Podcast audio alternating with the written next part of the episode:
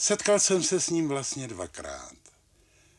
Poprvé to bylo v Trnavě, v té Trnavě, kde se narodil, kde byly jeho skladatelské počátky, k nímž patřilo i jeho přátelství se Zoltánem Kodájem.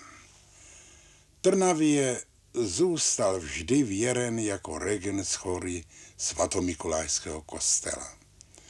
Když slyšel, že jsem Pražák, vykládal mi o svých pražských studiích, o okouzlení dvořákem, i o tom, že z Prahy přišel v šestém roce na srpnové slavnosti v Martině se zhudebněnými verši Hurbana Vajanského. A ten, že ho za to pojmenoval Trnavským. Ha, od té doby, že se psal Schneider Trnavský. Po druhé jsem se s ním setkal při jeho 75.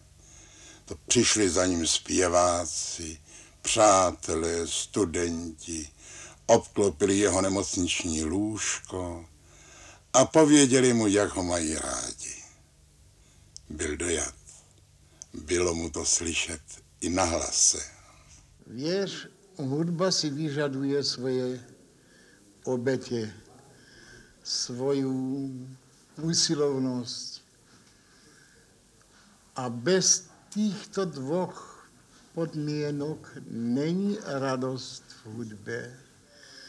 Lebo kdo není usilovný a kdo hudbu nepestuje vážně, ten nemôže mať z nej radosti, lebo ten vždycky bude ťapkať len krokom diletanta.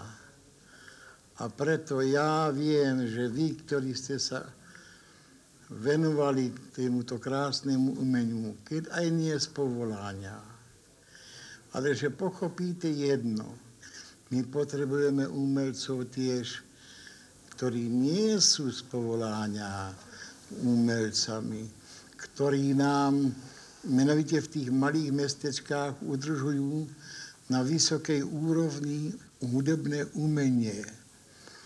A k tomuto vám želám mnoho trpezlivosti a mnoho zdaru.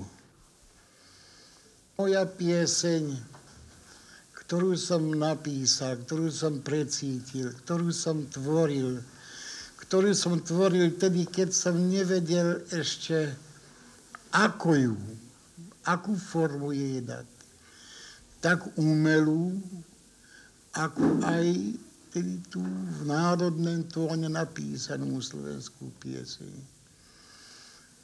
A kde bol ten skúšobný kámeň, pro, kameň, prosím?